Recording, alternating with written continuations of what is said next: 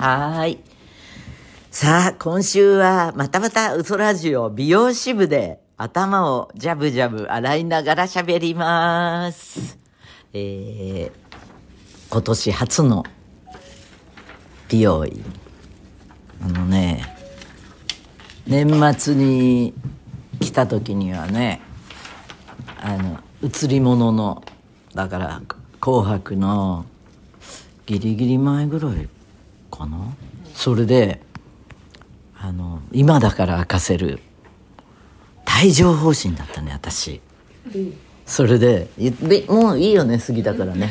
ピークはねえーっと12月20日いやククリスマスクリスマスぐらいかな。これやばいよと思ったわけ本当に。いやあのね体に出ずに顔に出たの。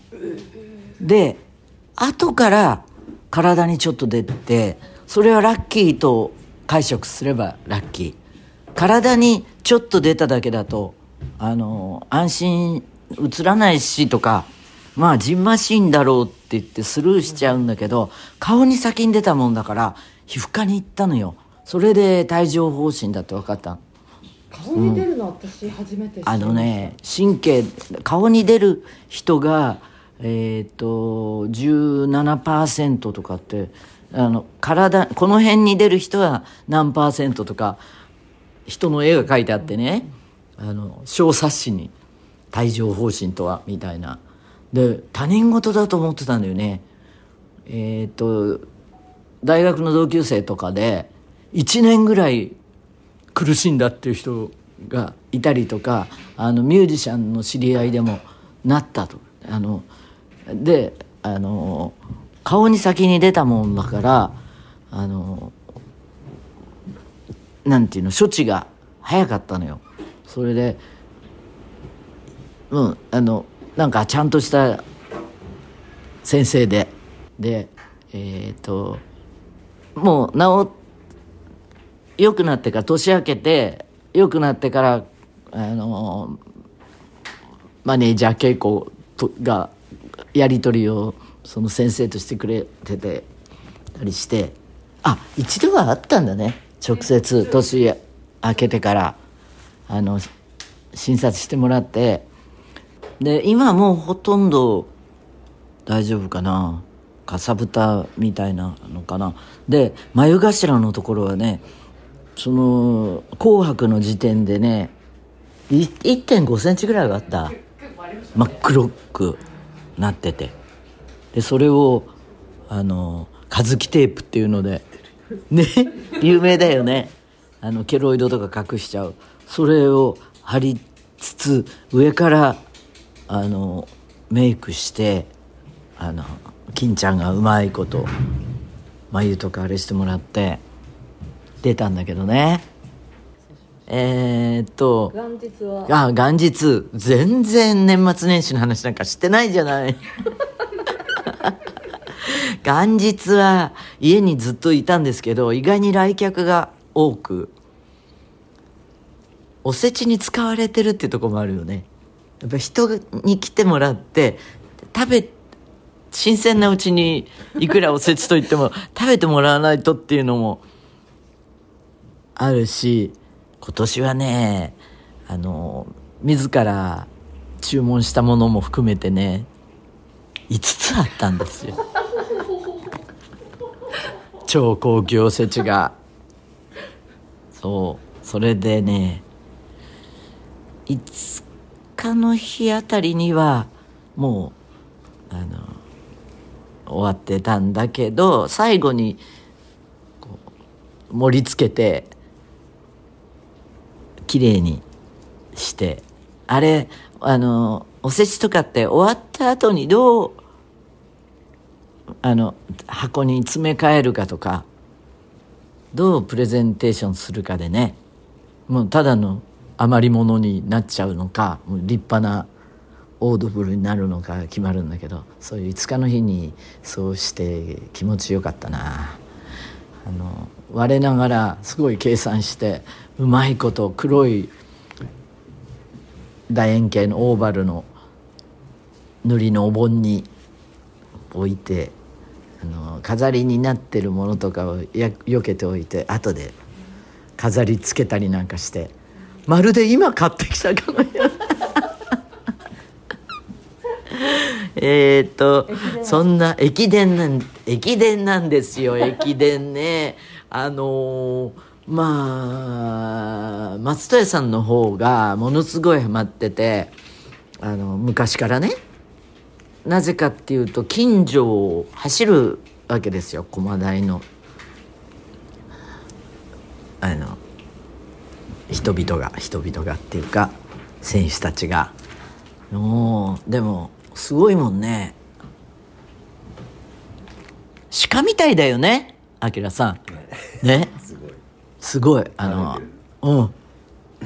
体型とかもすごいよね。全然素人と違うよね学生でも。それであの挨拶してくれたんですっかりハマっちゃってあの松田さんの方が。もう10年ぐらいになるかな。えー、あれあの表敬訪問じゃないけど激励に合宿所。合宿所もすぐ近くなのよ。歩いてすぐのところで。なんかカレーパンとか差し入れされてえっ、とねカレーパン入れてた時もあるしあのシュークリーム。近年は。それで私はそのなんか「いいんですか？私も行って」っていう口では言いながらも 今年もそういう時期が来ちゃったなっていう感じであのーついて行ってたんだけどなんかここ数年すごくね入れ込み出してと入れ込む推しがあるってことはすごい元旦とかが楽しいよね。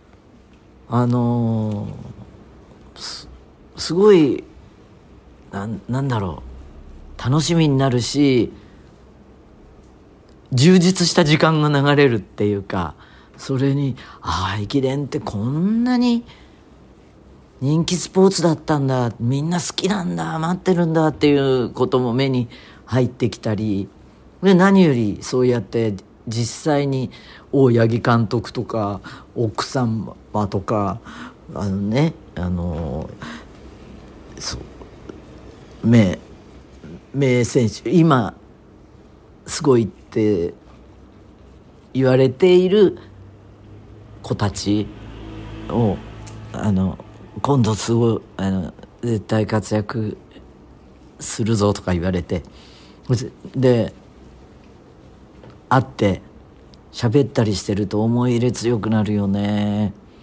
それで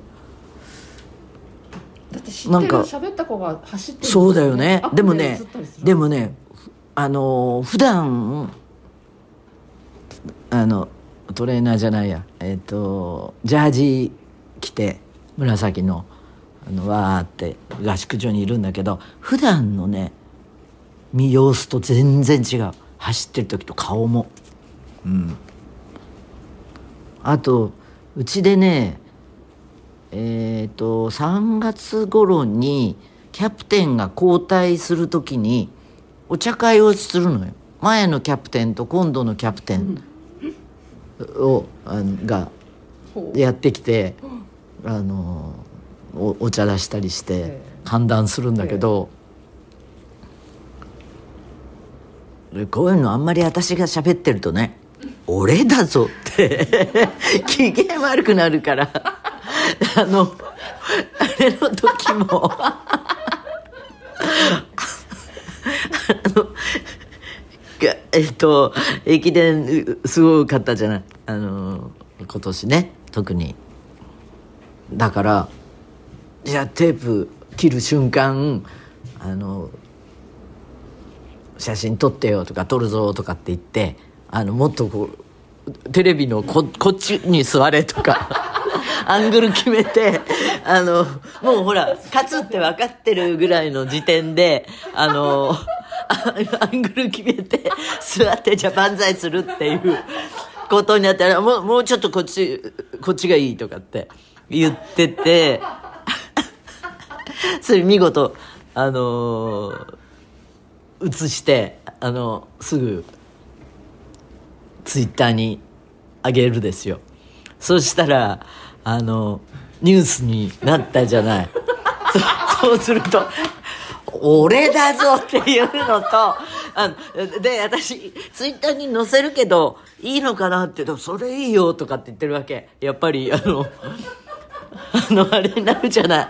その全国に知らしめる駒大あの特にすごいぞっていうことがね。あのね応援だもんね、えっ、と仮に駅伝に興味なかった人も見るわけじゃない。見たりしてすごくあのチームにとっていいってことで「あのいいよもちろんいいよ」とかって言ってるんだけど 実際それツイッターに載せてニュースになったりするとすごい「俺だぞ!」っていうのと「ああ駒大よかった」っていうのがもうあのこう拮抗しちゃってこうなってるのが分かっておかしくてしょうが。ゆみさん涙が出ておかしくてしょうがなかったねあれはブレーキとアクセルいっぺんに踏んでるみたいな。あーおかしい。これうん。はあんまり由美さんにとって嬉しくないメールかもしれないんですけど、すごく面白いんです。あ本当分かった、はい、人間ねちょっとはストレスかかってないとあの生きていけないですからね。そういうメールも読みますよ。ラジオネームすずごん千葉県在住19歳女。ユーミンこんにちは。先日のスラジオで推しのぬいぐるみの話になりユーミンのぬいぐるみを作った人がいたらメールしてくださいというのを聞いてあ私作ったことあると思い今回メールしました。2年ほど前にふとユーミンと正隆さんのぬいぐるみを作りたくなり材料を買ってきて手縫いで作ることに。縫い物は全然得意じゃないしぬいぐるみの作り方もよくわからなかったのでクオリティは低いですがなんとかできました。ちょっと恥ずかしいですがぬいぐるみのお写真をお送りします。かっこ笑いだって。公式のグッズでユーミンのぬいぐるみが出たら買うのでぜひご検討お願いします。写真でよかったよ。現物は送ってこないでしょ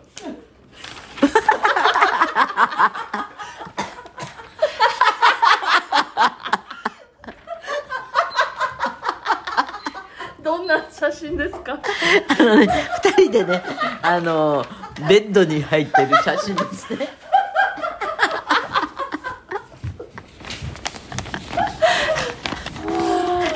よかったよ。重なってなくて。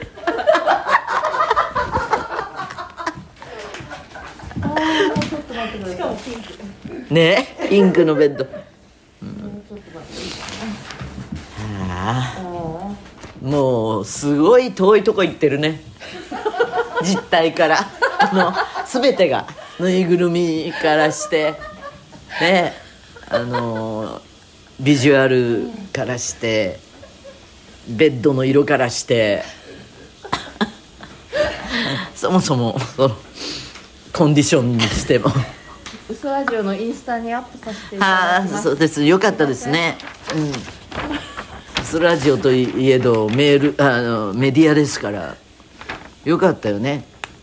不得意な縫い物を一生懸命して。あただそのベッドに入った、まさ松任谷夫妻のぬいぐるみが世に出ますけどそれは由美さんあの別にあのそそれは別にいいんですよ。